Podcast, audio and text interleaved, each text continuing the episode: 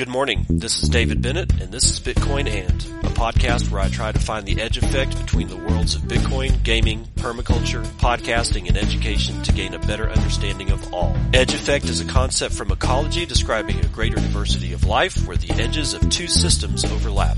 While species from either system can be found at the edge, it is important to note there are species in the overlap that exist in neither system, and that is what I seek to uncover. So join me in discovering the variety of things being created as Bitcoin rubs up against other systems.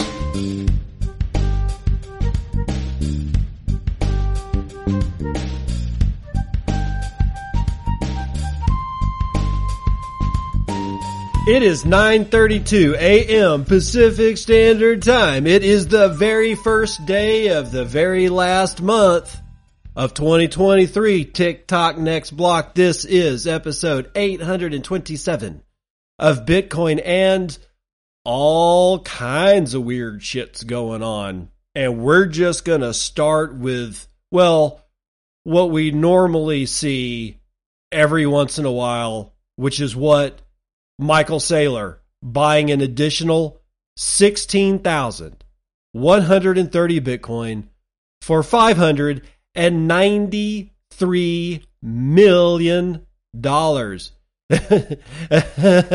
now, let's get into this one for Bitcoin Magazine. It's the normal announcement, but I feel obligated to at least let you know that Michael Saylor is not giving up.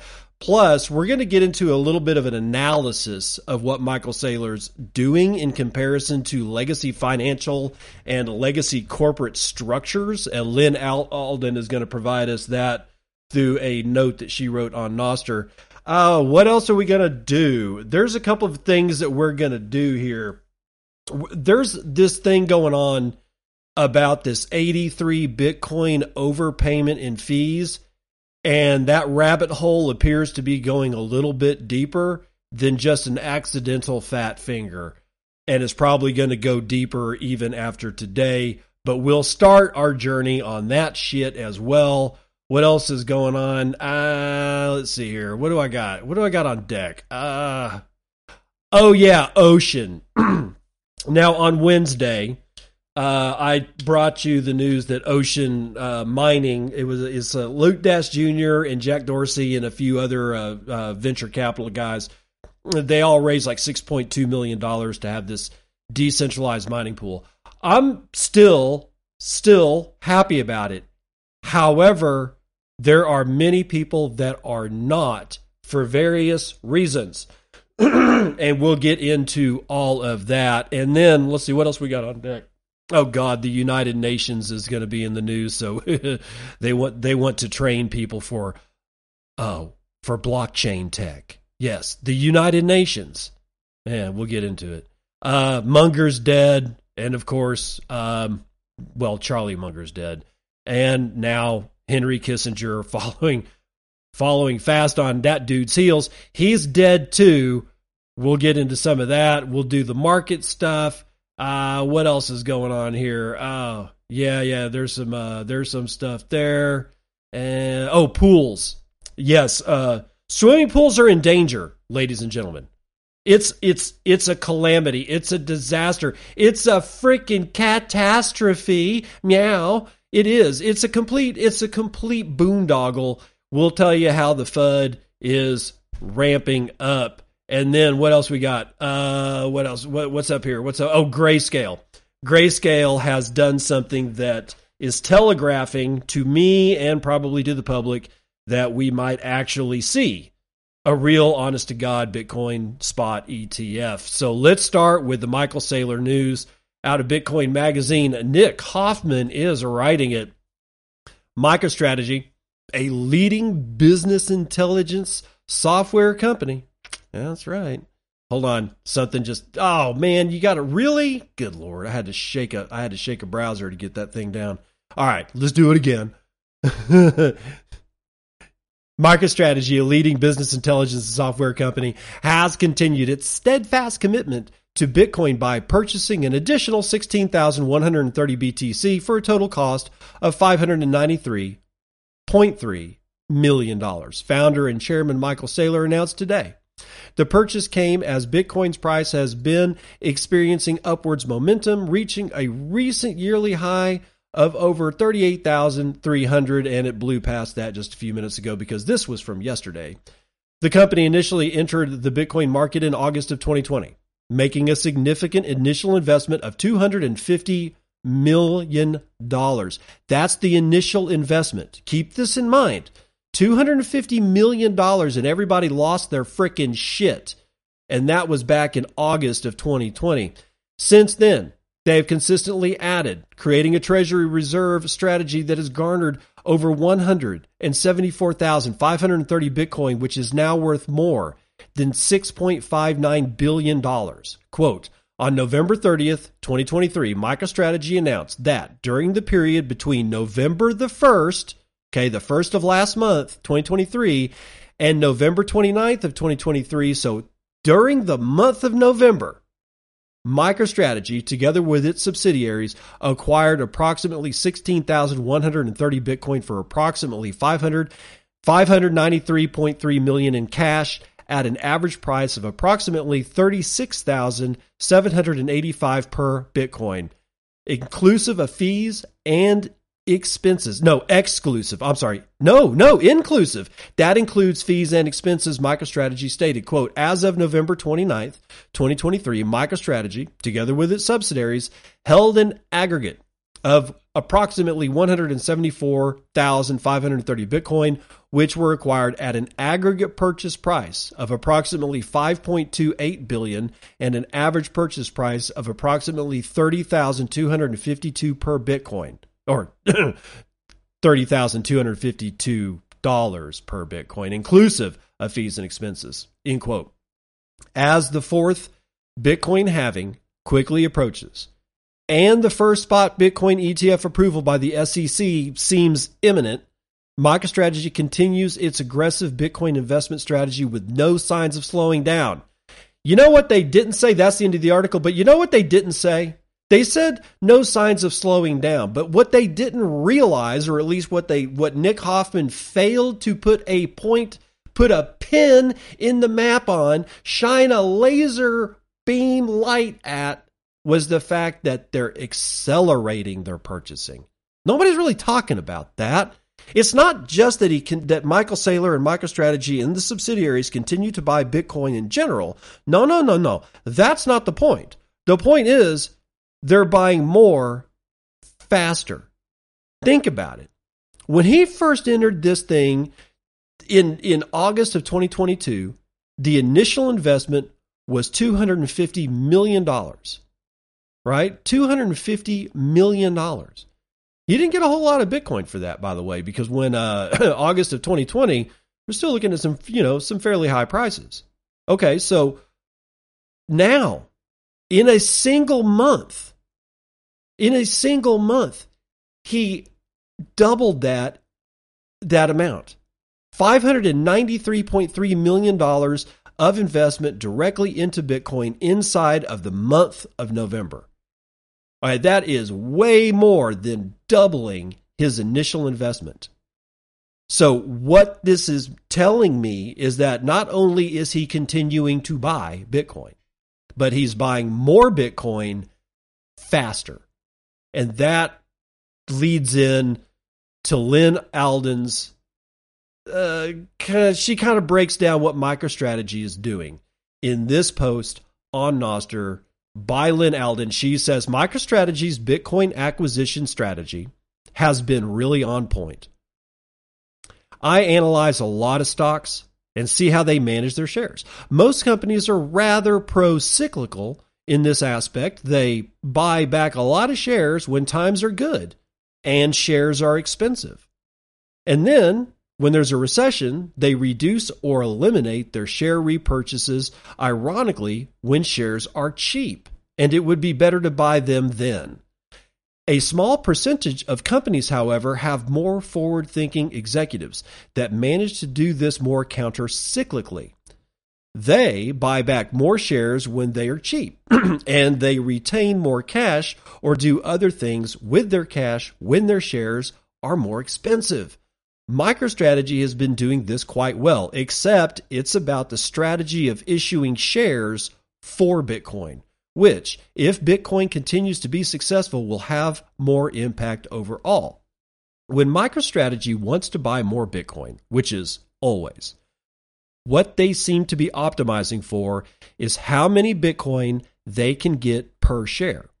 That's what builds shareholder value in this context. So, when MicroStrategy stock is trading at a valuation premium relative to its underlying Bitcoin, they can take that opportunity to issue more of these expensive shares and buy Bitcoin with those proceeds. When there is not a valuation premium, they can focus more on just buying Bitcoin with incoming cash flow or exploring other low cost financing. So far, they've been really on point about managing this.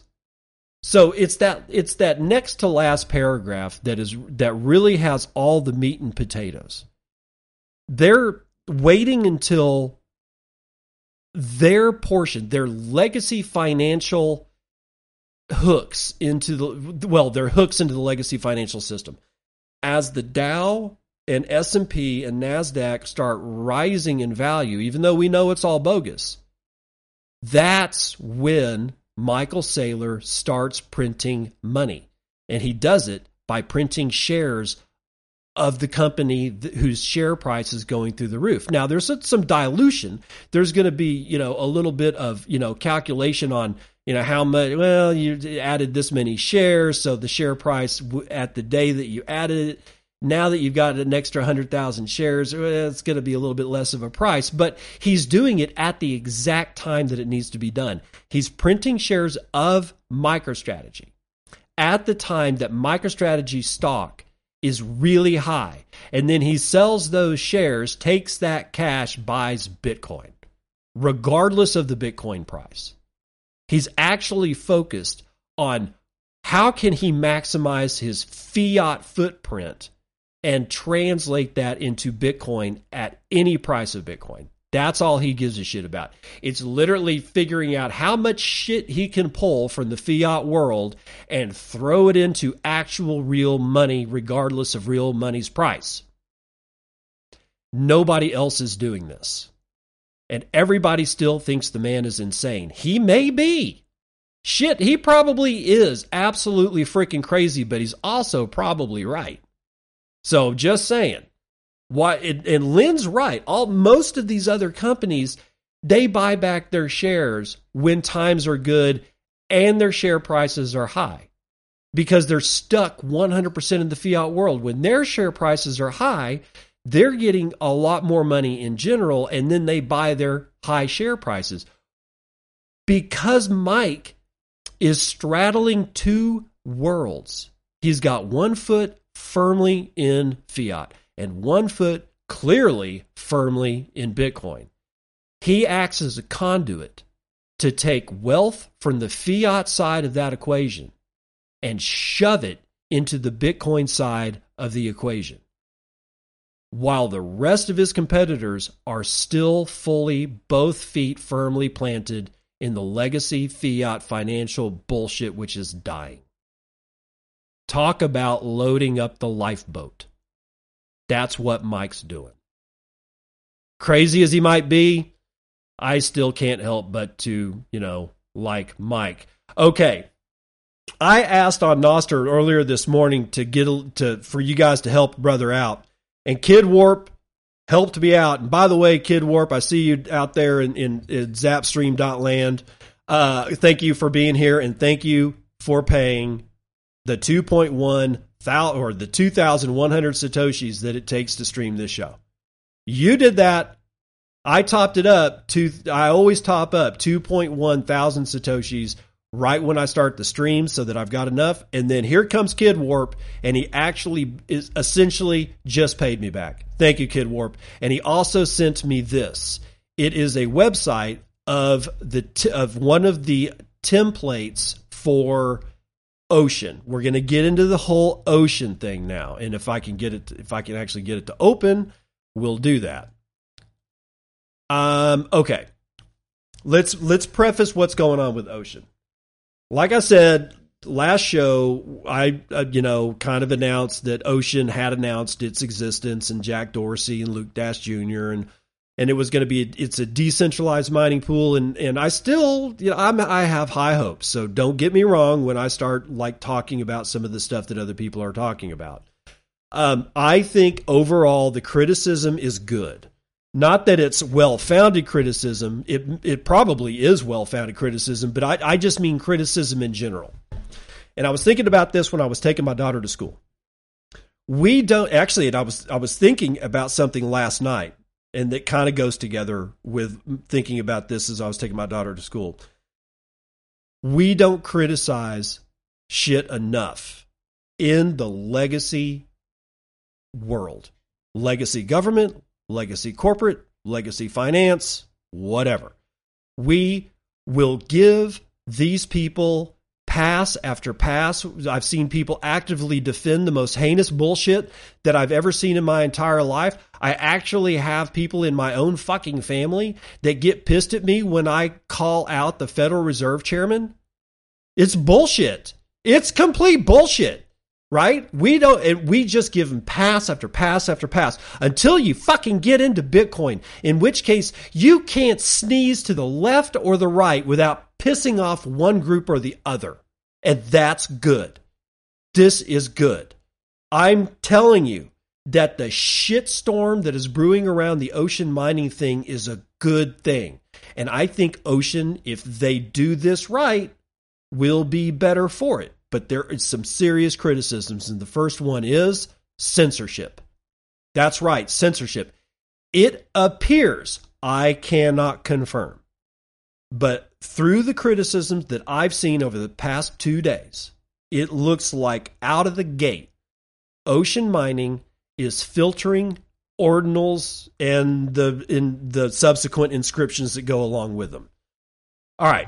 so the ordinals and inscriptions thing, you pretty much know that they're bullshit NFTs and JPEGs and magical rocks that are inscribed in Satoshis on the blockchain. Okay. We we've been pissed off about this for a while and some people are cheering this that the block templates and I've got one here and it's like and I won't I'm not going to tell you the block number. It's it's it doesn't matter. This was mined by Ocean. Do I have a date? Yeah, it was seen at 741 UTC on the first day of December. That would be today. And 93 transactions are missing from that block. Now, I'm not, it's a little bit above my pay grade to understand how they know that they're missing. I, I guess that they were in the block, and then somehow or another, as the block was mined, all of a sudden they disappeared. So there was a snapshot pre mine and a snapshot directly after the block actually was mined, and 93 transactions that should have been in that block are not in that block as it was mined. Now, the criticism is is that there's an active filter going on on the ocean mining pool templates that will not allow ordinals and inscriptions inside of it. If that is true, that is bullshit. I don't like ordinals and inscriptions, but I don't like censorship even more. Because once you like if if the excuse is but nobody likes ordinals and and and nobody likes inscriptions and, and, the inscriptions that come along with them because they're worthless and they don't mean anything and they're not real financial transactions and they don't have any real actual monetary business being in this block. I get you i understand that. I'm not against that sentiment because i totally 100% agree with it the fact that they're worthless is one thing but when you actively censor something, that's quite another. Why? Because it leads to the ever present slippery slope of the following. You start with something everybody agrees is stupid, and you censor it, and everybody cheers. Well, it's really easy to take the next step into something that, but it's a it's a known terrorist group. And everybody except maybe 1% cheers. Because, yeah, they're terrorists. Fuck them. I hate them. They're screwing stuff up. We won't even get into why terrorist, terrorism exists in the first place. That's a product of government. But be that as it may, you start censoring that one. Next thing you know, you get a couple of letter requests from the, I don't know, OFAC, uh, FATF, CIA, Department of Justice, and and they make good they make good arguments as to why this yet one more set of transactions should be censored, and and they get censored, and half the people say yay because reasons. You see where this goes. You see where this goes.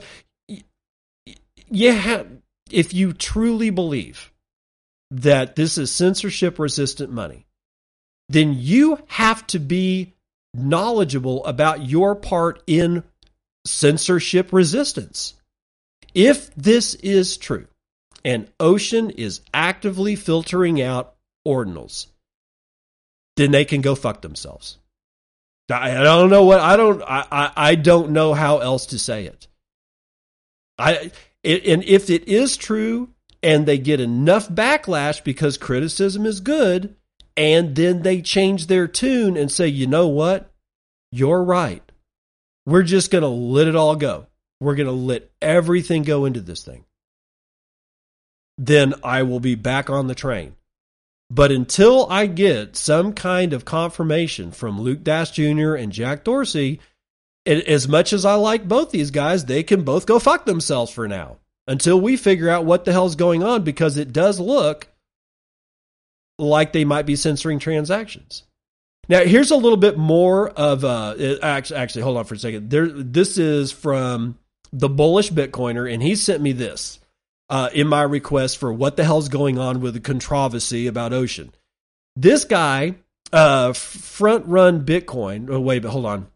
I can't pronounce his his um his username. Hold on, let me let me back up.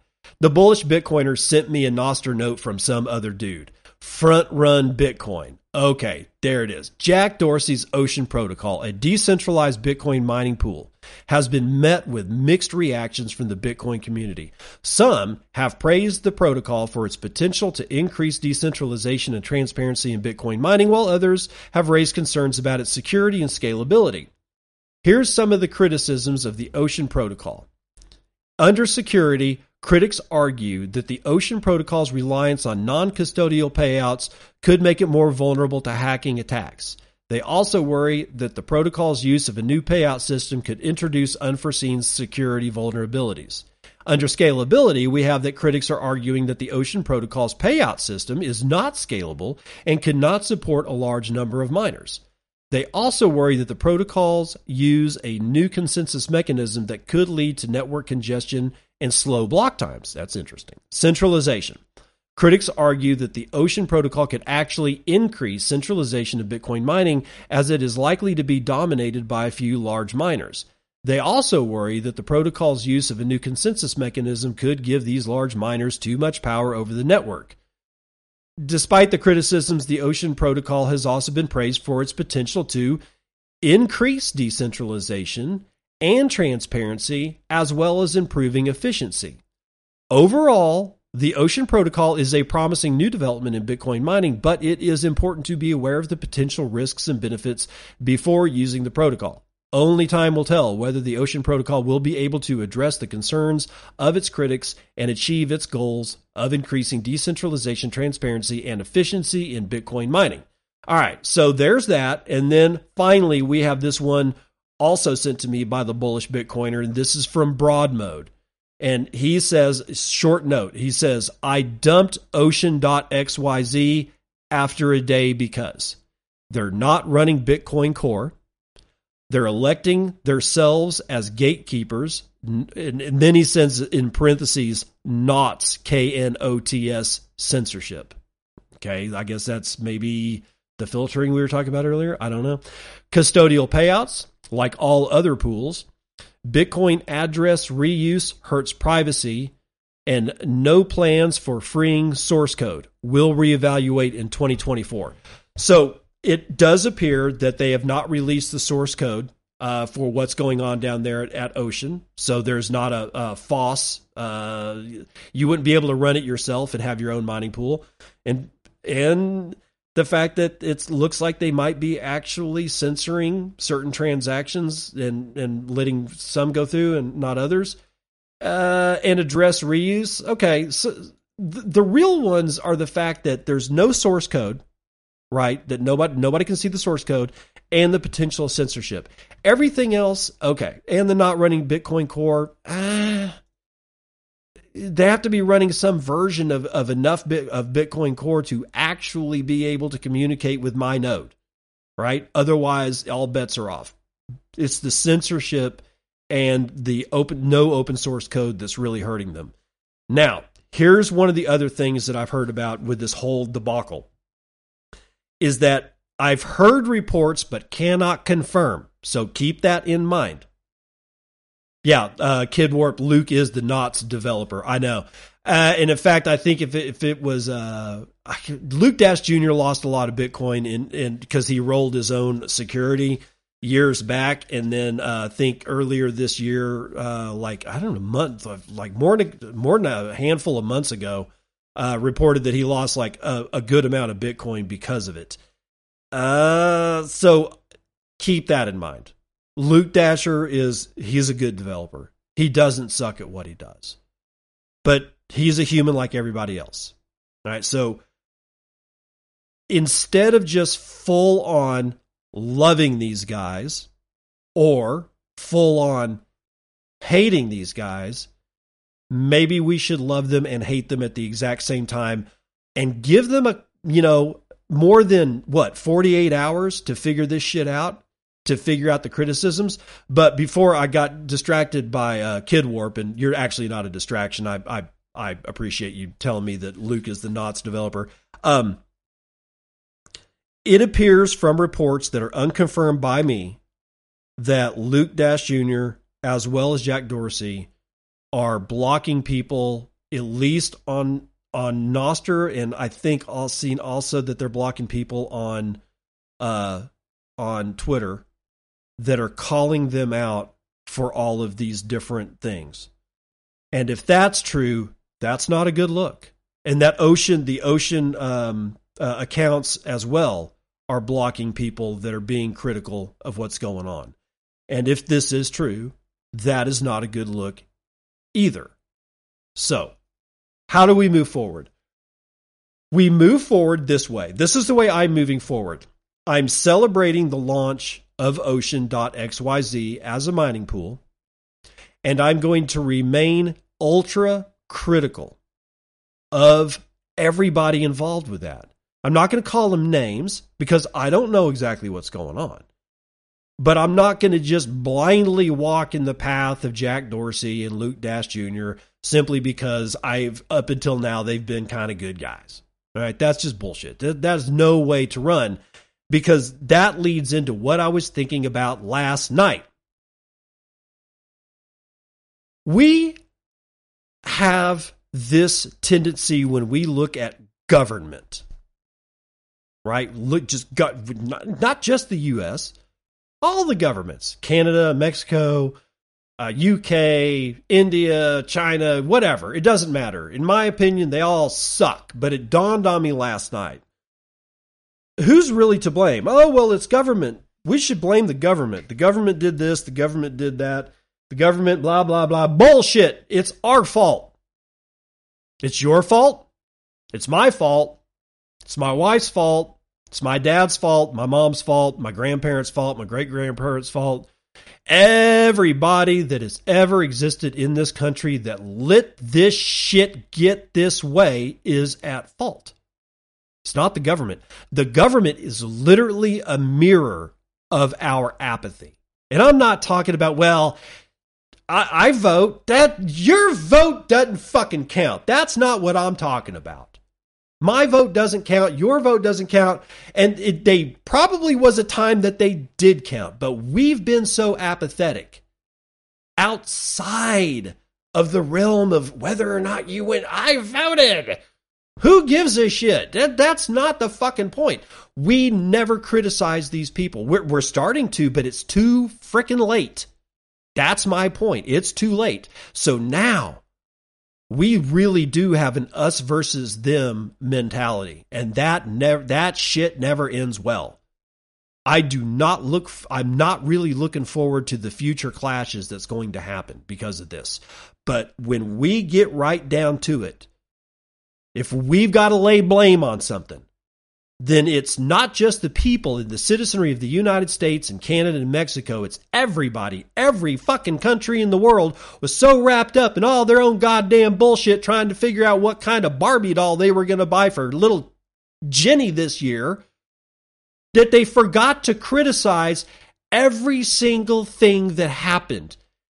They stopped being pissed off when anybody did anything because now it's a spectator sport. It's football, it's basketball, it's baseball, it's the red team versus blue team. And you're either on red team or you're on blue team. Or you're one of those nerds that, that don't doesn't like sports and therefore your shit doesn't count.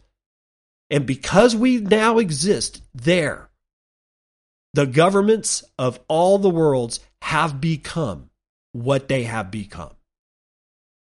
That is why I am going to celebrate ocean.xyz and remain as fucking critical as I can about every single thing they do. I'm going to nitpick the living shit out of everything in this space from now on because if we do not, we're going to end up with an us versus them mentality. And this shit's gonna fail. It's just going to fail keep that shit in mind, man, because this shit, this, this thing about, and I've already seen it with the ocean thing. Oh, you're just mad because you're just jealous or some shit like that. You're just jealous because you didn't, you don't have the guts to open up your own shit and go track down $6.2 million worth of stuff. That is a cop out. That's a cop out. You can be critical of something. You're allowed. You have every right to be critical about something. You have every right to dig underneath the covers and pull out all the slimy, dead, half rotten corpses that you find down there. Because that's what we haven't been doing. Nobody, nobody is every single person that goes up at the to the US Congress that has been called to sit before that Congress in their opening statement should identify every single fucking congressman that sat on Epstein's plane and call them out in their opening statement no matter what is going on. If they are a private citizen and they've been called to Congress to testify that opening statement should call out the blunders and the fuck ups of every single person that's sitting up there. That's your duty. And nobody's doing it they just want the favor of the United States government. They want the favor of that senator. They want the favor of that representative to help their business thrive or help themselves thrive or, or do whatever. But what they're not doing is their patriotic goddamn duty to call these junk lords out for the bullshit scammers that they fucking are. And until that day occurs, that legacy world will die continue to be sick on a respirator, in a bed, on Ativan and various other tranquilizers to numb the pain. If we do not take a completely different attitude in Bitcoin starting today and get back to the adversarial thinking that we used to do all the time in 2015, 16, and 17, and even before that, then this shit is going to end up in a bed right next to the fucking Charlie Munger corpse while they're bagging his dead body up to take down to the morgue. Don't fool yourself. This shit's in our hands because every time we put it in somebody else's hands, they don't treat it well. Like the United Nations. They have an agency that wants to upskill thousands of staff in blockchain technology. Yes, Cointelegraph, Martin Young, ah, he's going to get us all into it right here.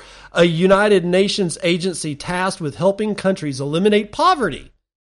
to eliminate poverty. there was the children, motherfucker, is set to upskill its 22,000 staff in blockchain technology with the ultimate goal of helping countries achieve sustainable development growth. According to a November 30th statement, the United Nations Development Program has partnered with the Algorand Foundation to launch a blockchain academy in 2024. the academy will serve the UNDP's 22,000 staff members across 170 countries, educating them about distributed ledger technology and blockchain, including how it can be used for financial inclusion, supply chain transparency, real world asset tokenization, and digital identity applications. Every word in the sentence you just said is wrong. We've already been through this. I'm not going to bore you with the rest of it because this is really, honestly, this is all you need to know. That the UN, in their search for equity, quality equity, and financial inclusion of the world's poverty stricken, are going to solve it by blockchain and supply chain transparency and tokenizing bananas on the blockchain. Do you see how silly these people have become? And why? Because we let them get that way. This is our fault. That stupid shit right there that I just read to you, that's us. That's a mirror image of us allowing stupid to already creep into our shit. Stop it. Stop it. You stop it. You got to stop it. But Munger, Charlie Munger was right. He was right. He's dead, but he was right. A meme coin that generated millions off of Bitcoin haters' death implodes. so this is Decrypt. Sander Lutz, we got to have a little bit of, you know, a little bit of fun. Prior to his passing Tuesday at age 99, A former Berkshire Hathaway vice chairman Charlie Munger dismissed crypto as worthless, no good, disgusting, evil, and massively stupid. when it comes to the meme coins his death inspired this week, Munger may have been onto something. The Ethereum based Munger token, which launched within 15 minutes, 15 minutes of the finance mogul's death and quickly pumped some 31,000%, has since crashed 97.6% in value to a current valuation of some fraction of a penny that I won't even read, according to data from Gecko Terminal. the coin's market cap has comparably plummeted to just over $18,000 as of writing. Its liquidity, meanwhile, has evaporated to around only 13,000. Market activity for the coin, which saw a whopping $3.5 million in trading volume in its first 24 hours, has also collapsed. Just one day later, only $23,000 worth of Munger has traded hands in the last 24 hour period. In the last six hours, the coin has only seen 12 transactions. Such volatile pump and dump action is all too common for meme coins like Munger, which often inflate wildly on a piece of news, yada yada yada yada yada. And then that's pretty much it. So some so here's the deal. The the TLDR is Charlie Munger dies. 15 minutes after the announcement, Munger token goes live and everybody buys it and starts trading it for 24 hours and then they all go away. All of them. They all go away. Now, Sure, this isn't a surprise, but it should be a surprise, and probably is, to those people that swear this time it's different. This cycle, altcoins are going to die. Come on, bro. They're going to die, bro. Just trust me, bro. They got to die. There's no way they can go on, bro. Bro. Well, sure, I guess. But what about this one? R.I.P. RIP. Henry Kissinger. So, what's the best meme coin? Again, from Sander Lutz out of Decrypt. Henry Kissinger is dead. Long live the Kissinger meme coins. Within minutes of the announcement yesterday of the passing of the controversial 100 year old former U.S. Secretary of State and history altering Cold Warrior, a slew of meme coins whipped up in Kissinger's well honor is probably not the right word. But they cropped up across multiple blockchain networks. Over the last 24 hours, degens have pumped those various Kissinger meme coins with one with over $307,000 worth of trading volume, according to data from Gecko Terminal. The largest of such coins, a wrapped Ethereum token, traded on Uniswap that's seen $254,000 worth of trading vo- volume, spiked over 5,700% in the hour after launching last night. It has since fallen substantially to an overall 177% gain in the last 24 hours. The token's value, however, is microscopic with 0.0 and a shit ton more zeros and then 1649 at writing. That's of a dollar. So fractions of a fractions of a fraction of a penny. Freshly minted Kissinger coins are also trading on Solana via Raydium and on the BNB chain versus pan- via Pancake Swap. Some have taken more creative liberties with their names, such as the Henry Kissinger Dr. Evil coin, $21,000 in trading volume, with the pack leading $24,000 in liquidity, and the well rounded Solana token Kissinger 69 Obama Biden Enu 420. I'm just going to stop right there. So both Charlie Munger and Henry Kissinger dies. Within minutes of both of these assholes passing, meme coins spin up and everybody goes nuts for them. Not everybody, but a, enough people that that there's going to be some serious losses for some of them. It's fascinating, but it should it well, it should um this should remind us that altcoins aren't going anywhere, boys and girls. They it's like Jesus said about the poor. The poor will always be with you. Let's run the numbers.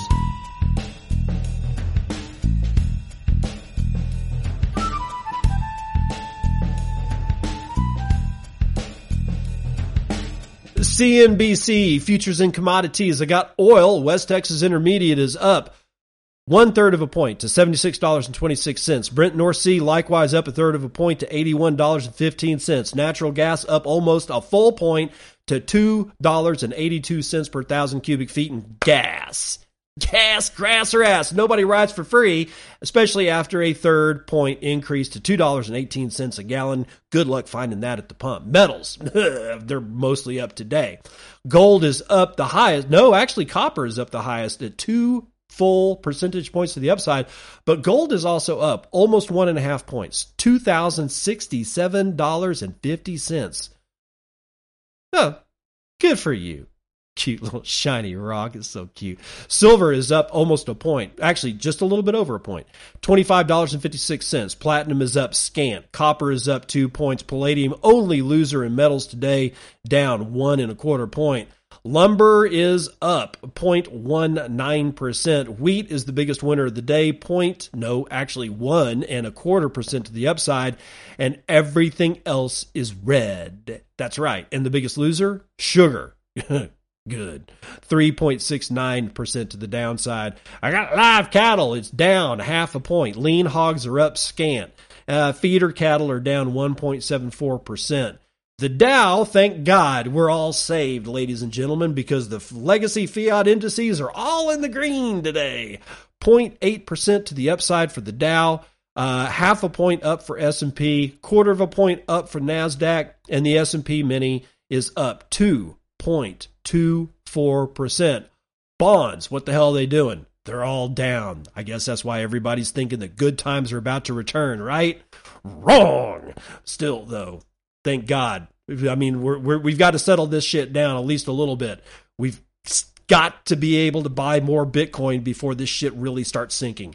Now, every single bond from the one month to the 30 year is down.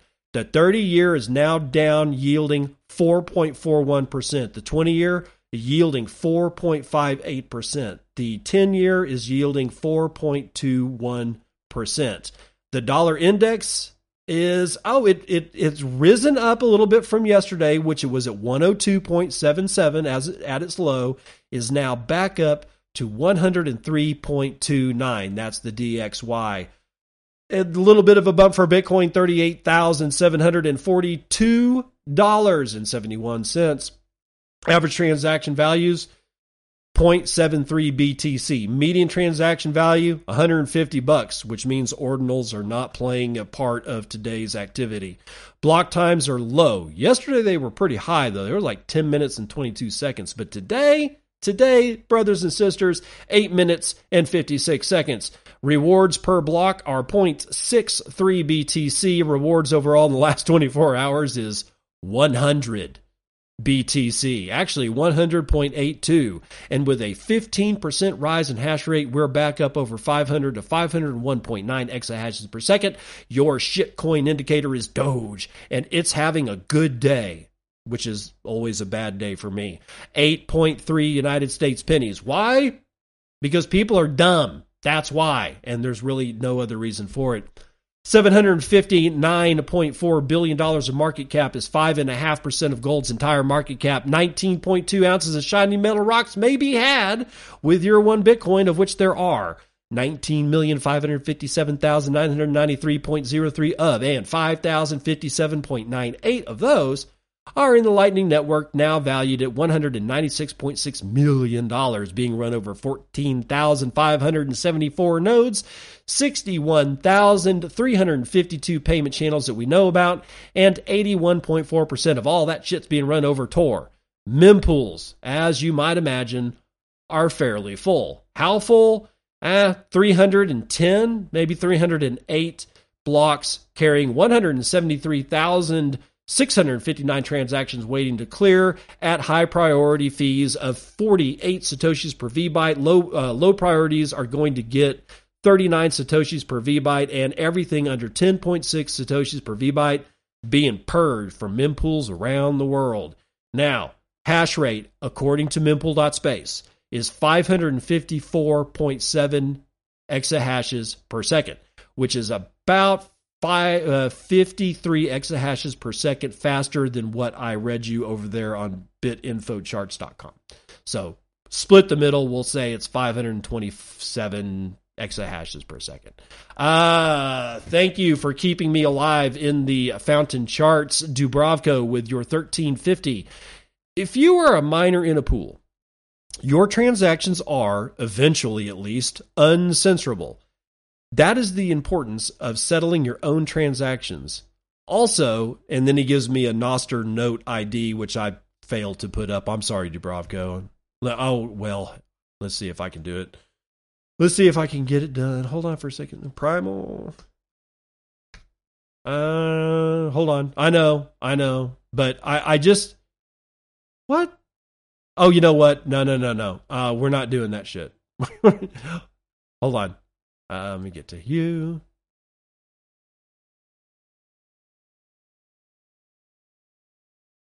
No, I, I we're Alby keeps sending me a pop up. We'll get to Alby here in a second, but it's just it's kind of pissing me off. Oh, uh, Dubrovko sent me one of his notes. That's what it is. Uh, once you've been to Cambodia, you'll never stop wanting to beat Harry Kissinger to death with your bare hands. And that was a direct quote from Anthony Bourdain. If you remember Anthony Bourdain, who did a lot of traveling before he died, he did a lot of Southeast Asia stuff.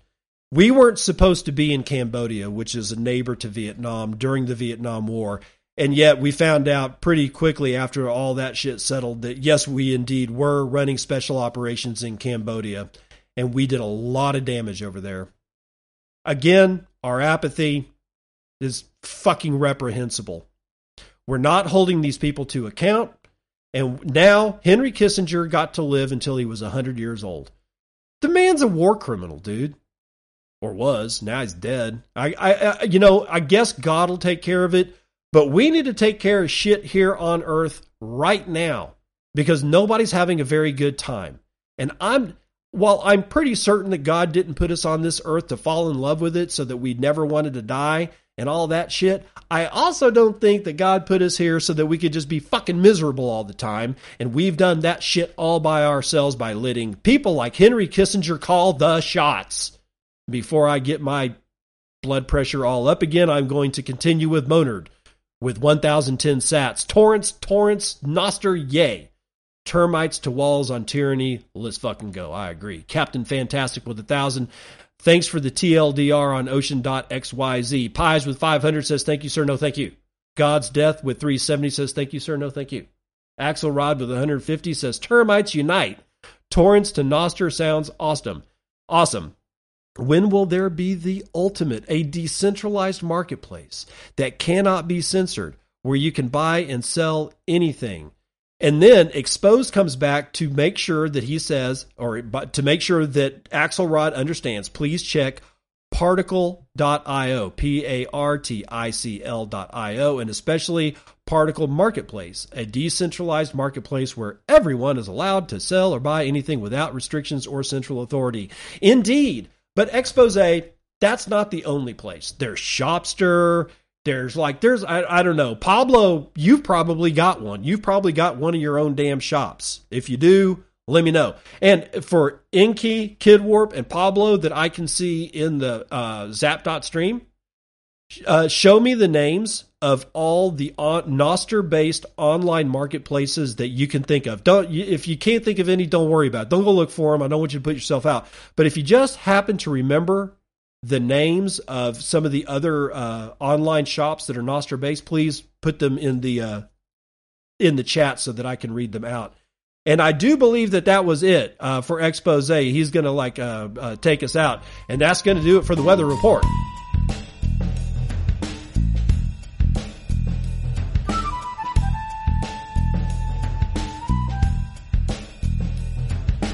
Welcome to part two of the news that you can use. I got zapped too hard, I guess. Grateful for the heads up, though. Gonna have to offload some of these sats to my LN node after my snack. What the hell am I talking about? I got a nice little email from from Get Alby yesterday. I I did. And it demonstrates my own stupidity. Here, I'll demonstrate. I shouldn't be reading this because it's so fucking embarrassing, but it says this is directly from Get Alby. It says, Hi there. We hope you're doing well. We're reaching out from Alby to inform you that you have reached your account limits. Alby functions like your current account, optimized for daily spending and receiving of Bitcoin online. However, it's not designed for large amounts. For more details, please see our frequently asked questions. We're diligently working on an alternative tailored for higher balances and transaction volumes. In the meantime, we encourage you to set up your own damn Bitcoin Lightning node. Yeah, they don't say damn. Uh, here are your options: be your own bank. Uh, actually, uh, let me let me get this whole picture up. Uh, be your own bank. Uh, elevate your experience. It, it, it, never mind. It, goes on and on and on. Okay, so w- what the hell happened? Well, I connected my Nostr account, you know, none your business. I connected it to my Get Alby wallet uh, so that I could zap and receive zaps. You know, like what we all do. I have, I have, I always, and I always check it. It's not like I just left it alone, right? It's my main wallet. I check that thing every single day. And so I'm 100% aware of the amount of Satoshis that are in that wallet multiple times every day. I'm not ignorant of that. So I have no excuses for letting well over 1,300,000 Satoshis accumulate in my Get Alby wallet. That's that's all my fault. And it, this this is not a brag. 1.3 million satoshis and zaps over the length of time that I've had that thing connected. I I'm not feeding my family on that. Okay? I'm not buying Lamborghinis with that shit. And I so I'm not and somebody said, "Oh, that's a pretty good brag you did there." And I'm like, "Oh, yeah, I guess I could see how it could sound like that." But it's not. It's a it's an admission of me not being quite aware enough of what Bitcoin online wallets, custodial wallets, zapping, Lightning Network, you name it. I'm still not processing it the way that I should be processing it. Right? So I'm not following my own advice, is what I'm trying to tell you. Get this shit off of your custodial wallet, which brings me to one of the reasons why I wanted to to talk about Alby right now in the first damn place. Thank you, Get Alby, for smacking me directly in the head with this email, calling me out as the douchebag that I am.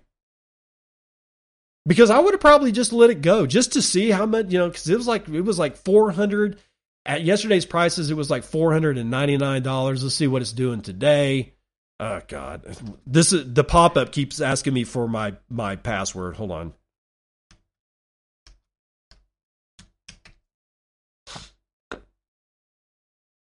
I don't need you. Yeah, so I offloaded 100,000 sats last night and I'm still at a hundred. Now I'm back. Oh shit. I'm back up to 101.2 million Satoshis. So the, I think, I don't know if they do a Satoshi limit or a dollar limit because people have been asking me what's the limit. If it's a dollar limit that they're looking at before an automated email gets sent out to, you know, punch in the gut, it's $500 or just underneath. 500 bucks. I'm sitting on 400 and like $75 right now of fiat fund bucks in my Alby account, but what I really have is 1.2 million satoshis. Right? So, just let this be an object lesson to you. $500 is probably way too much money to be keeping in a hot wallet unless unless you're going to a, you know, like a, a a conference and they've got like a you know they're you know you can buy beer with lightning network in which case $500 is probably not enough but be that as it may just letting it sit there and accumulate probably not a good idea don't make my mistake make your make your own mistakes i guess now from oceans to swimming pools the devastation to the planet earth by bitcoin mining cannot be understated, ladies and gentlemen. We're all going to die. And if you have a swimming pool, you're probably going to die first because when you walk out in the middle of next summer and it's 180 degrees due to climate change and global warming, and you want to take a nice dip into your pool, guess what? That water's fucking gone. Why? Because Bitcoin drank it, drank it all. Bitcoin going from boiling the oceans to draining them, according to this critic named Alex DeVries. If you have not read the BBC story uh, that accompanied this uh, this outlandish bullshit that came out Wednesday, pretty much right after Ocean.xyz dropped their little announcement about the opening of that mining pool. Yeah, if you haven't read that thing, you probably don't need to read it. We'll do this one from Coindesk instead. It's written by Jamie Crawley. Longtime BTC critic Alex DeVries said that each transaction on the Bitcoin network uses over 16,000 liters of water, enough to fill a small swimming pool.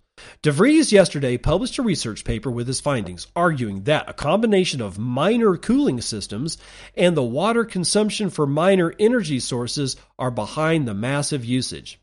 The findings echo DeVries' previous criticisms of Bitcoin, which centered on the electricity usage of Bitcoin mining. Hmm.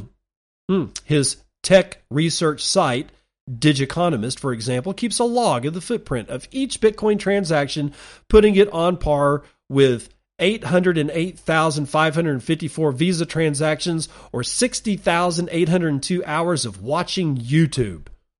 The validity of calculating the energy cost per Bitcoin transaction has, however, been criticized as having little relevance without further context.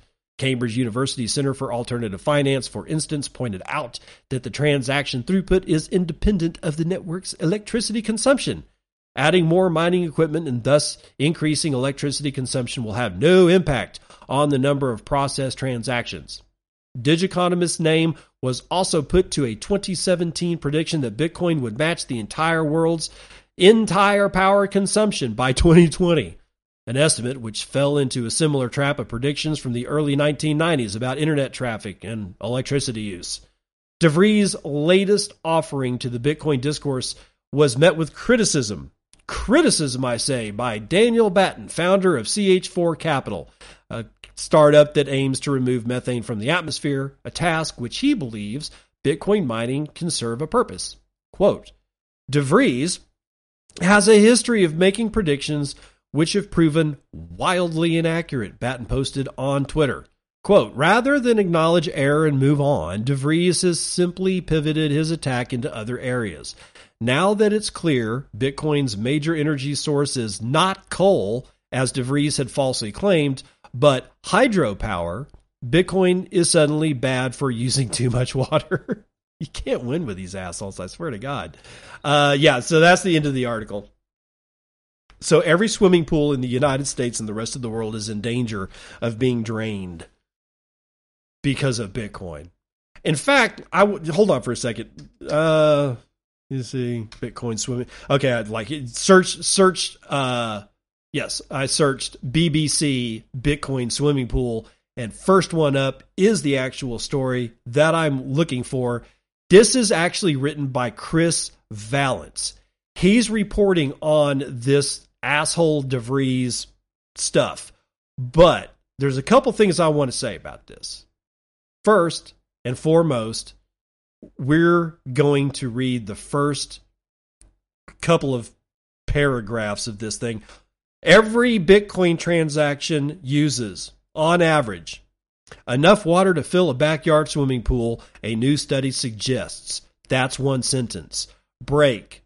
New paragraph. That's around 6 million times more than is used in typical credit card swipe. Alex DeVries of Vrije Universiteit Amsterdam calculates, period, break, space, new paragraph. The figure is due to the water used to power and cool the millions of computers worldwide Bitcoin relies on. Period. Break. New paragraph. It comes as many regions struggle with freshwater shortages. Period. New paragraph. Up to 3 billion people worldwide already. I can't do this anymore. Why? A paragraph is not composed of a single sentence. This I learned before I entered high school. Yes, ladies and gentlemen, at least in the United States, we are still taught how to actually view what a paragraph actually is. And it ain't this. In fact, this entire article is written by single sentences presented as full paragraphs. I showed it to my wife, who's a university professor of technical communication and rhetoric. She suggested that he needed to take her class. Did, just, have IQs around the world just fell precipitously since I've been asleep? You know, that Ridley from Aliens, that's what she said, because even she wakes up to a world that's, that's fucking stupid in Aliens, which if you haven't seen is a really great combat flick. It's it's actually not a sequel to the 1979 classic Alien. It's its own movie and it's a it's a combat flick. And if you haven't seen it, God, you're doing yourself a disservice. But at the head of the movie, She's been asleep for like 89 years, you know, in a cryo tube or something like that. And she wakes up and she's in a room full of people that are basically spouting nonsense. And she finally says the word that everybody wants to hear. The, the sentence that everybody needs to hear is like, have IQs just dropped precipitously since I've been asleep? And the same thing is true here. Has journalism fallen so low that a journalist can't even figure out what the construction of a real full paragraph actually is? Is this really what we've come to? Hell, I've been bitching that it's our fault that government is the way it is. That we've sown the seeds of our own mistrust, our own distrust, our own hatred, our own loathing, our own fear of that thing called government, and we created the whole damn thing. What I probably should have been bitching about more is the fact that this asshole doesn't know how to construct a paragraph with at least more than one sentence. It's just I that cave in the mountains in the San Juan Mountains of southwest Colorado looking better and better and better. And then we get into the real fun. The real fun, ladies and gentlemen. Antpool to return 83 BTC to the person who signs a message from the compromised wallet. This is out of nobsbitcoin.com. Antpool, and by the way, just to get the context, we're talking about this huge fat fingered fee that we were talking about last week. Okay. This 83 Bitcoin in fees. This guy sent like 140 Bitcoin, and 83 of them actually as a fee for whatever reason, well, well, well, we've got some news and it's a rabbit hole. Antpool said that it will return the 83 BTC fee if the owner of the compromised wallet comes forward before December the 10th, though its verification method appears to be far from ideal in this particular situation. Quote, on November the 23rd, some users submitted 83 BTC as a gas fee. The risk control system of Antpool temporarily froze the fee when packaging the transaction. Please contact us before, and they give a time and a date, and verify personal identity in the following way. After verification, Antpool will refund the fee, reads the message from the KYC mining pool. And the verification steps are as follows Prepare a signing tool like Electrum or Bitcoin Core. Use the private key of the address, and then it gives a wallet ad- address, or actually it gives a trans, yeah, a wallet address to sign the message Antpool, and that apparently that's Antpool is in. So they just want him to put Antpool in the message using the one of the above signing tools. Then send the signed text to the email address support at antpool.com. Uh, and then it says Antpool, November 30th, 2023. So he's supposed to say Antpool, November 30th, 2023 in an email that goes to support at antpool.com as well as sign a message so that there's two pieces of verification right? Now, earlier this week, the alleged owner of the wallet that sent the record transaction came forward to admit that this wallet address has been compromised. Quote, this is a woefully inadequate way to verify the rightful owner of those coins, especially in light of the claims of a compromised wallet. So, while this might sound like good news for 83.5 BTC, that's a Twitter handle, there's a serious risk that Antpool ends up returning the overpaid fees to the hacker, not the victim, commented Mononaut on the situation. wait a minute, hacker? Hacker, what the hell's going on here? It's possible that we're looking at a hack. Let's go back to nobsbitcoin.com 83 BTC fee transaction was a cold wallet hack. Pseudonymous Bitcoin user lost 139 BTC in what appears to be an automated cold wallet hack with an odd fee calculation mechanism. Quote, it was it was my BTC that paid the high fee. I created a new cold wallet, transferred 139 BTC to it and got and it got transferred out to another wallet immediately, posted a pseudonymous account on Twitter on November the 24th, the day after the transaction took place. Quote, I can only imagine that someone was running a script on that wallet and that the script had a weird fee calculation. The user also provided a signed message to confirm that they are indeed the owner of the hacked wallet. The signed message was verified by several Twitter users. Mononaut added that the message could have been signed by either the victim and the attacker. Quote, since the wallet is compromised, this message could have been signed by either the victim or the attacker.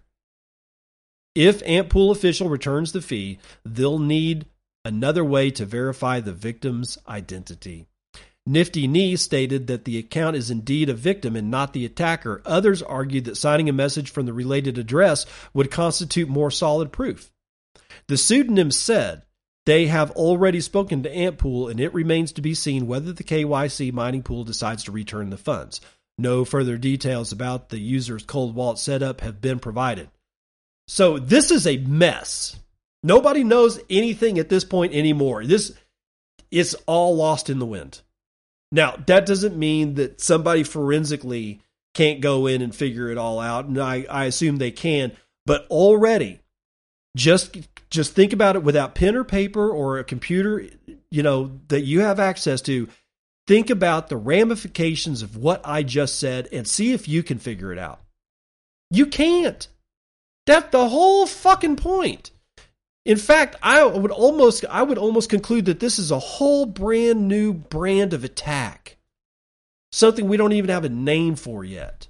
Something that that almost immediately obfuscates the BTC that's been hacked by seemingly able to sign message enough messages to quote unquote prove that you were the guy Yet, hack this it it it is, gets even more confusing because it's like when he says, "I can only imagine that someone is running a script on that wallet, the wallet that he just created."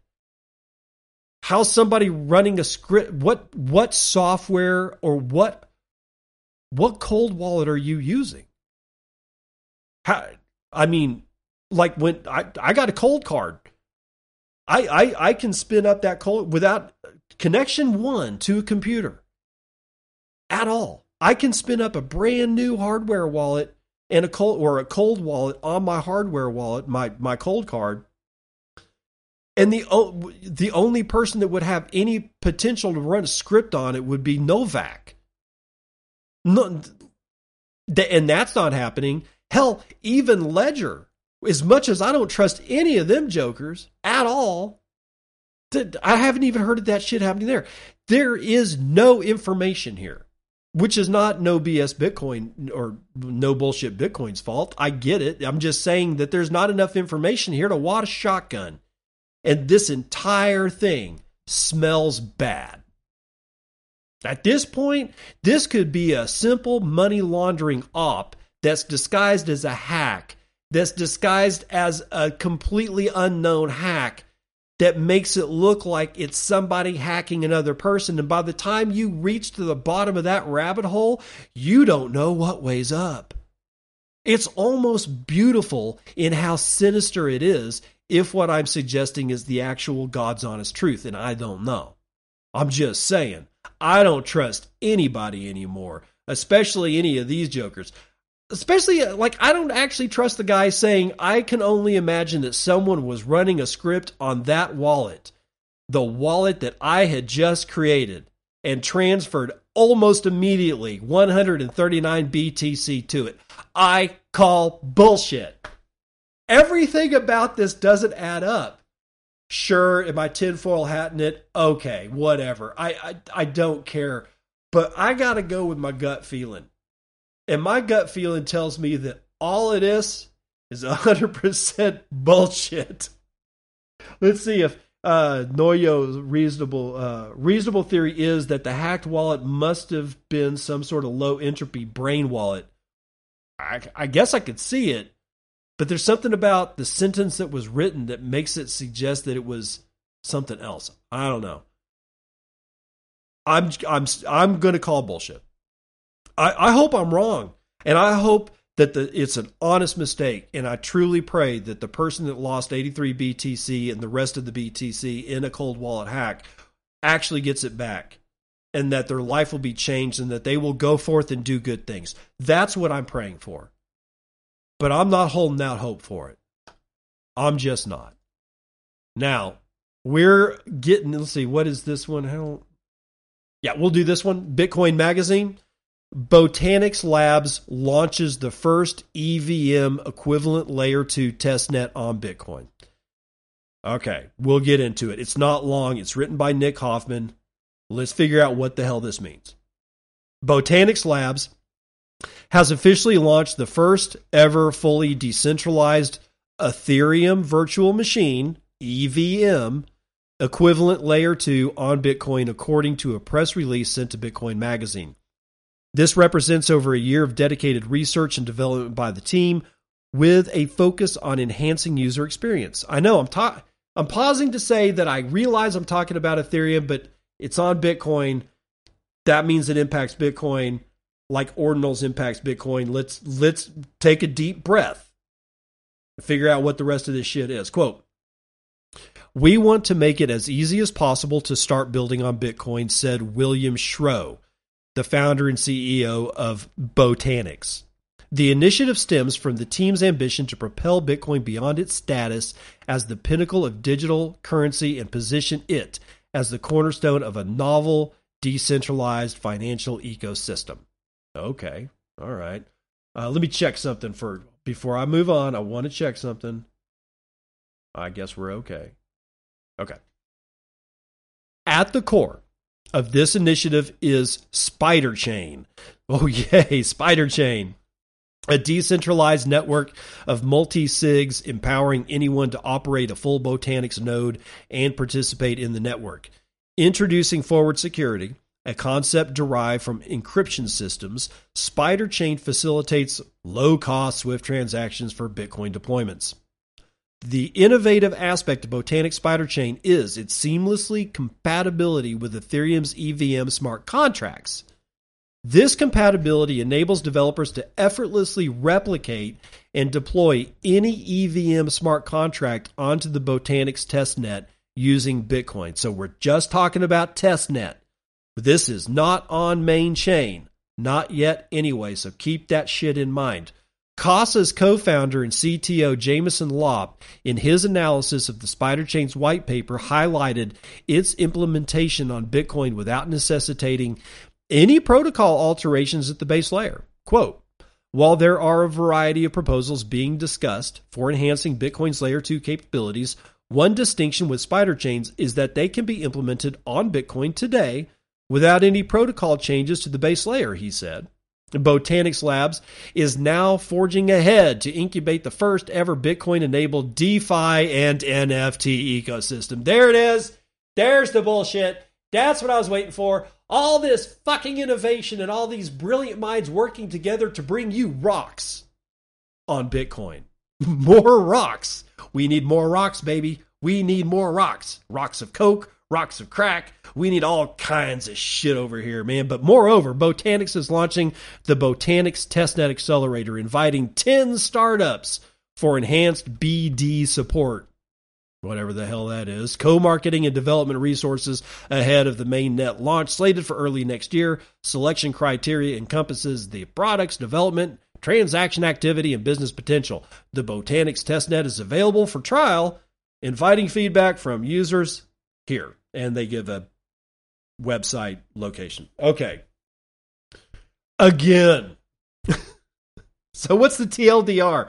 And Pablo is probably going to cringe when he hears my analysis of this, but it looks to me like what's occurred is that a thing that brings Ethereum smart contracts without any alteration to Bitcoin Core at all has been successfully deployed on Bitcoin testnet chain. Okay. What does that enable? Well, it looks like what it does is that since without any, it's like a, think of it like a translator. And the translator needed to be able to bolt on to Bitcoin, in this case, to the test net, not main chain, not where we all know and love, not where they've bolted on ordinals and inscriptions. No, at least they at least they've been kind and polite and at least bolted it onto main chain or uh, to testnet and see if it works. Apparently, it worked. Now you've got essentially an Ethereum smart contract translation unit that is speaking directly to Bitcoin, even though it's just on testnet for now. And Keep that in mind. For now. For now, motherfuckers, for now. Because it's probably going to move over to main chain. And what does that mean? Well, that means that I can take any Ethereum smart contract that already exists today and copy and paste it into the translation unit, the Ethereum virtual machine, that is then bolted to Bitcoin. And the way that it's bolted to Bitcoin is where we're going to apparently see DeFi and new, brand new spanking shiny rocks and NFTs and stupid monkey JPEGs get injected into Bitcoin.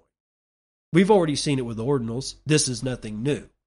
All right, nobody should be running to the hills and screaming, the sky is falling and Bitcoin is dead yet again for the 567th fucking time. No, no, no, no, no.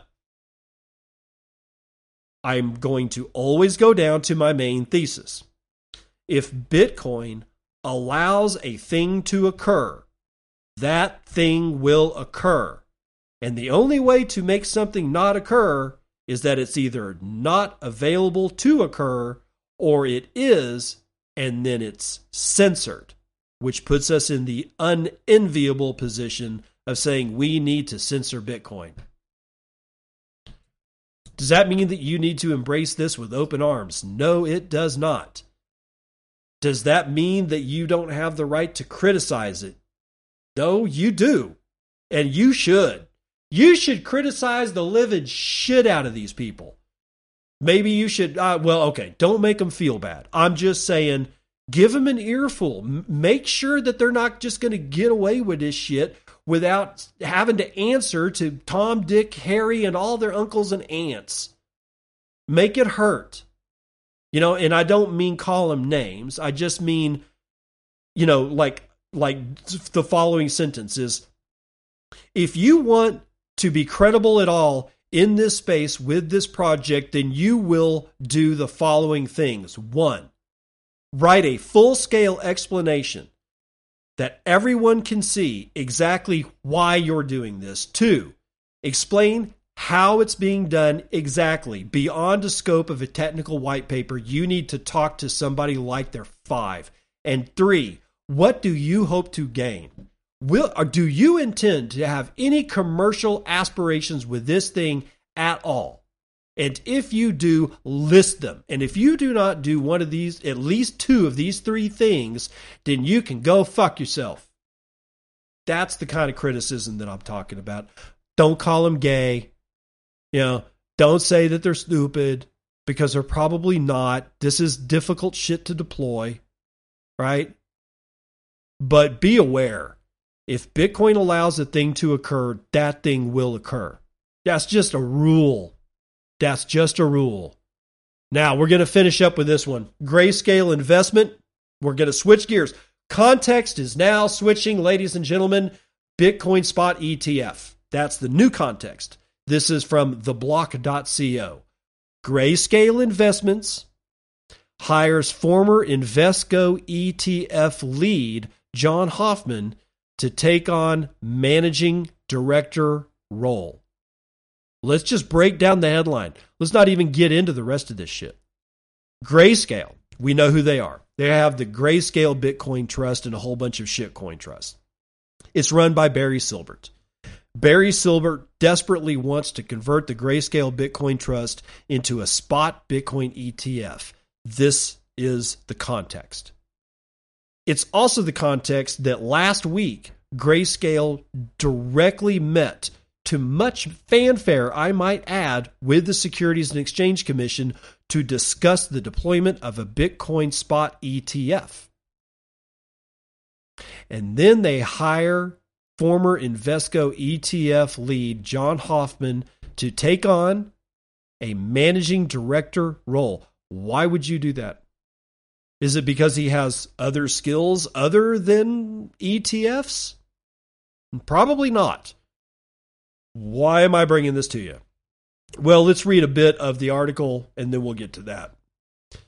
Grayscale Investments has added former Invesco ETF lead John Hoffman to its team as the digital asset manager continues its push to convert its flagship GBTC fund into a spot Bitcoin exchange traded fund. Hoffman previously led Invesco America ETF team.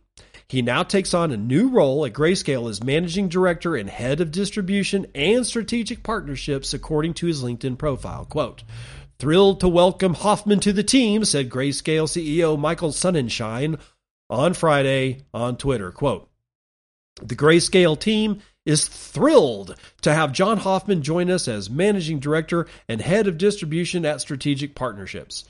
John has a wealth of industry and ETF experience. I'm feeling it happen, which will be invaluable to our team and clients, especially during this exciting time over here at Grayscale. Grayscale Global Head of ETFs Dave LaValle said in an emailed statement to the block. Okay, everything else in this article is about the race to a spot Bitcoin ETF. We know there's a race. We don't need any more of that shit. Let's get back into this one. Hoffman had previously led Invesco's America's ETF team. He wasn't in marketing, guys. He wasn't he wasn't in marketing. He wasn't in advertising. He wasn't in human resources. He wasn't the COO of Invesco. He wasn't the CEO. No, no, no. He was the managing director of Invesco's America's ETF team. If it had something to do with an ETF in the United States, Canada, or Mexico, then it was done by John Hoffman. his team that he led. He was the boss. He's the ETF boss for the Americas and their ETFs. See what I'm getting at here? And now he's been hired by Grayscale after after Binance gets put on the the the execution block. All the rest of these people have been basically given notice. You're you're not going to have anything to do with this shit because we've got you under so hardcore investigation. Fuck, even Coinbase got a letter yet again from what are the regulatory agencies? Maybe it's the Department of Justice. I can't remember, but they're kind of in a little bit of hot water again. However, they are in the least amount of hot water, which means that they are the choice of custody for the United States regulatory bodies and the rest basically the rest of the world will follow that shit. It's going to be Coinbase. Naked Mole Rat is going to be hundred billion dollars richer by the time this shit's said and done because what's about to be done? The release of a spot bitcoin etf that's what this is telegraphing. This shit's going to happen and it's probably going to happen really soon. Are you positioned correctly? I don't know. But if you've got $500 on your Get Alby wallet, you might want to get it off. That's going to do it for the morning roundup.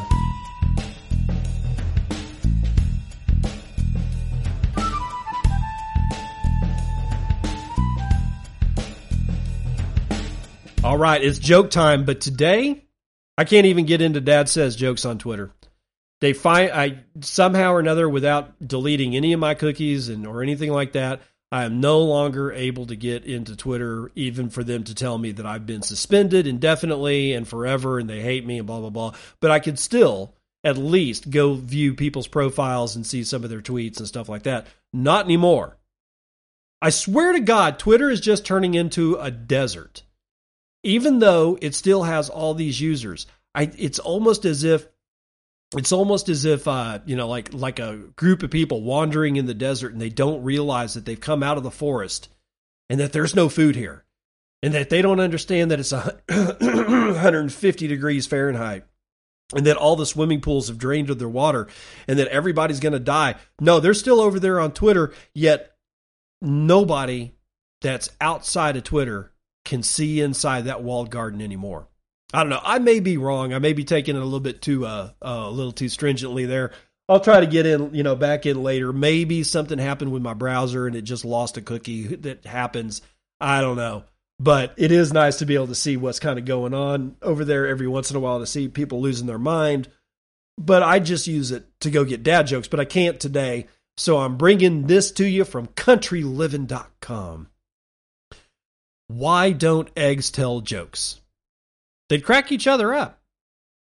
Get it? Get it? You know what else is a joke? The fact that we blame government for everything and not, and not blame ourselves as a peoples. Not yourself individually, us as a group.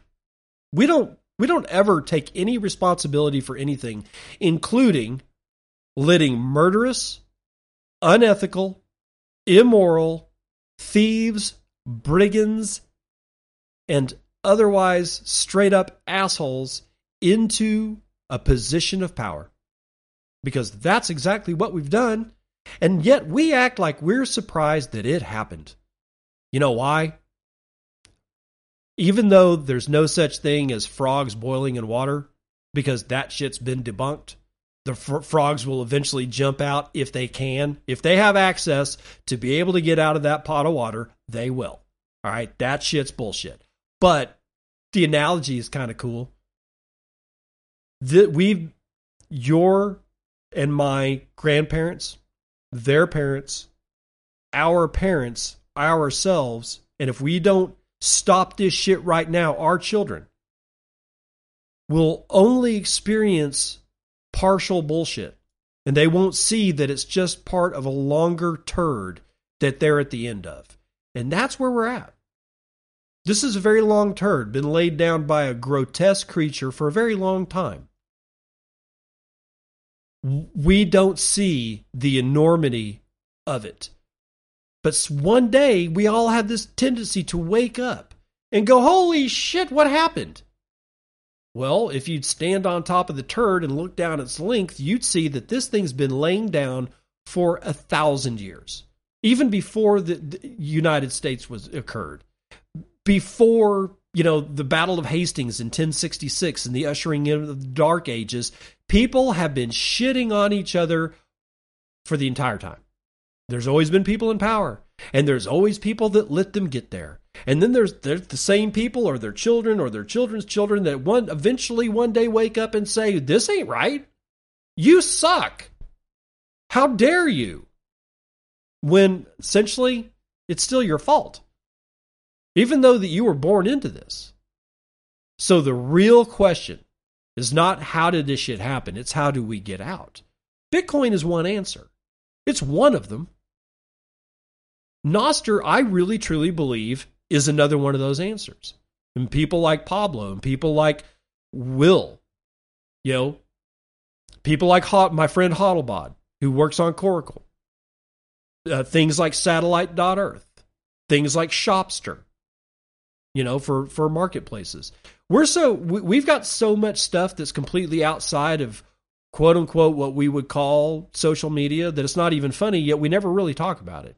People are still looking at Nostr as a social media thing. It's not. It happens to do that thing because it's a communications protocol. Bitcoin is a money protocol. It's a value transfer protocol. It's a value storage protocol. You take you put both of those things together, wow, you've got something special.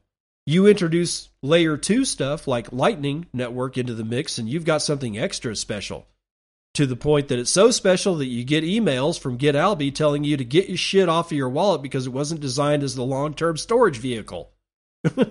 I didn't even see that shit coming. I wasn't even thinking about it. It took GetAlby to send me a freaking email to say, hey, this is not what it was designed for, pal. And I should have known better. But I can't help it. I'm uh, I, I'm too enveloped in this this tripartite world that we are building a world of value, a, uncensorable value, uncensorable, storable, valuable, a, a, a protocol of communication that can be uncensorable. It might be a little bit messy at times, but that doesn't mean that you shouldn't use it. However, that said, I understand that it's a little bit messy. It'll get better, trust me. Yeah, that's Nostr. And then you get Lightning, we've got an uncensorable value transmission infrastructure. And they all talk to each other. Clearly, Lightning's got to talk to Bitcoin. And Nostr doesn't really talk to Bitcoin. It talks to Bitcoin, but it does it through Lightning. It's also going to start talking to it, and it already does in a very real way. It does through uh, Fedimint and e, like a what was it, eCash, the Chaumian eCash stuff, Cashu, Nut Job, whatever, right? That's what I want. I want a nut job wallet. That's what I want. Somebody build me nut job and I will start using Chaumian eCash tomorrow because I just want something called nut job. But be that as it may. All right. Think of the network that that builds with these three nodes. Let's just say Lightning, Bitcoin, and Nostr. Think of them individually in the networks that they form with each other, like Bitcoin nodes talking to other Bitcoin nodes. What does that network look like? And think of network effects, the phrase network effects. If I have only one element in a network, I have zero connections, which means that it's completely useless. But I add at least one, one other element that can talk to the first element, and I have one connection. If I put a third element and I connect all of them together, then all of a sudden I have a utility of three because each connection you can look at as a utility. Let's just keep it in Bitcoin right now. Just nothing but Bitcoin Core.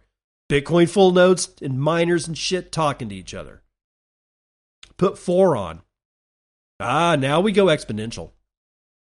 And the more elements that can talk to each other, in this one Bitcoin network, you get exponential number increases in the amount of connections between those nodes. And it's the connection between the nodes that cause utility to happen, not the nodes themselves. It's the connection between the nodes. That's the important shit. Now, look at the Lightning Network and do the same mental exercise. Now connect them together. Lightning isn't connecting to Bitcoin. The Lightning Network is enmeshing itself with the Bitcoin network.